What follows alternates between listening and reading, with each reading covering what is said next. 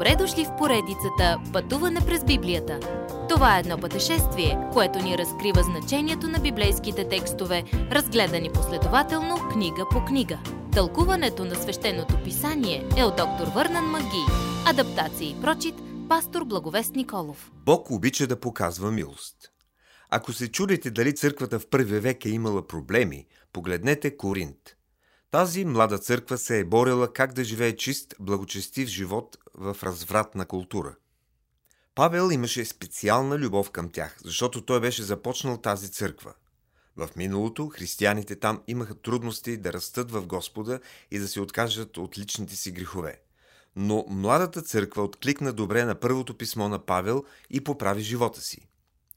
Главната цел на Павел при писането на второ послание към Коринтени бе да поправи човек, създаващ проблеми, но Божията по-голяма цел беше да обясни благовестието и да насърчи младата църква да расте в християнските дисциплини. Павел ни кани да го опознаем лично във второ Коринтени така, както в никое друго писмо. За да подготви коринтските християни за трудностите, Павел ги учи за самия Бог. Не забравяйте Божиите милости, ни напомня той. Всичко, което имаме днес, е милост от Бога. Ако се нуждаете от помощ, идете при Него.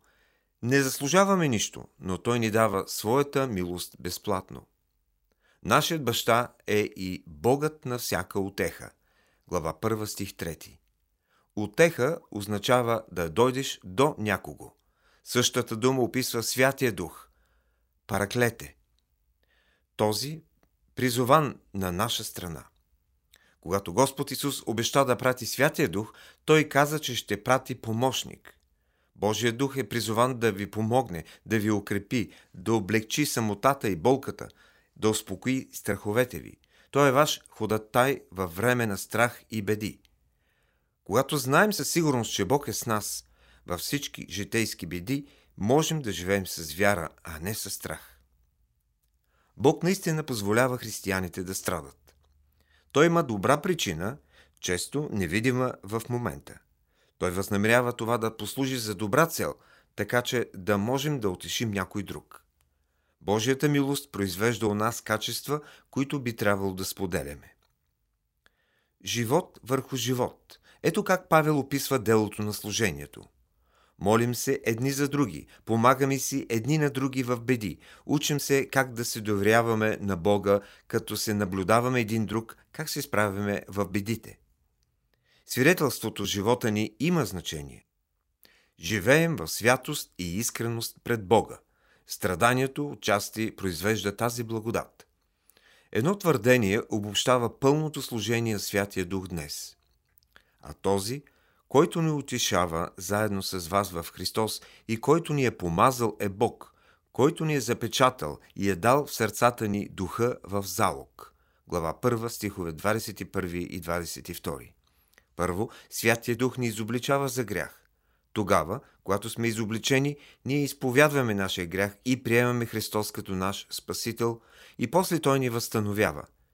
И когато сме спасени, Бог се чувства у дома в нас. Бог е вложил своя свят дух във всеки вярващ като начин да ни покаже, че принадлежим на Бога. Ако принадлежим на Бога, няма да сме никога вече изгубени. Можем да се отклоним, но Той винаги ще дойде да ни намери. В това писмо до тук видяхме Божията утеха за най-трудните събития в живота ни и накрая виждаме Божията утеха при възстановяване на светия, вършещ грехове. Показването на милост доставя голяма наслада на Бога. Следващият път, вероятно не знаехте това за десете заповеди. Уважаеми слушатели, вие чухте една от програмите в поредицата Пътуване през Библията. Ако ви е допаднало изучаването, заповядайте на www.ttb.bible, където има много и различни програми на български язик. Ако свалите нашето мобилно приложение от ttb.bible, ще получите достъп до систематично изучаване на всяка книга от Библията. Разкажете ни как Божието Слово променя вашия живот, като ни пишете на електронната ни поща info at studio865.org или в нашата фейсбук страница Пътуване през Библията. Освен до аудиопрограмите, чрез мобилното приложение ще получите достъп и до различни материали. И на още едно място ще намерите нашите обяснения на библейските текстове.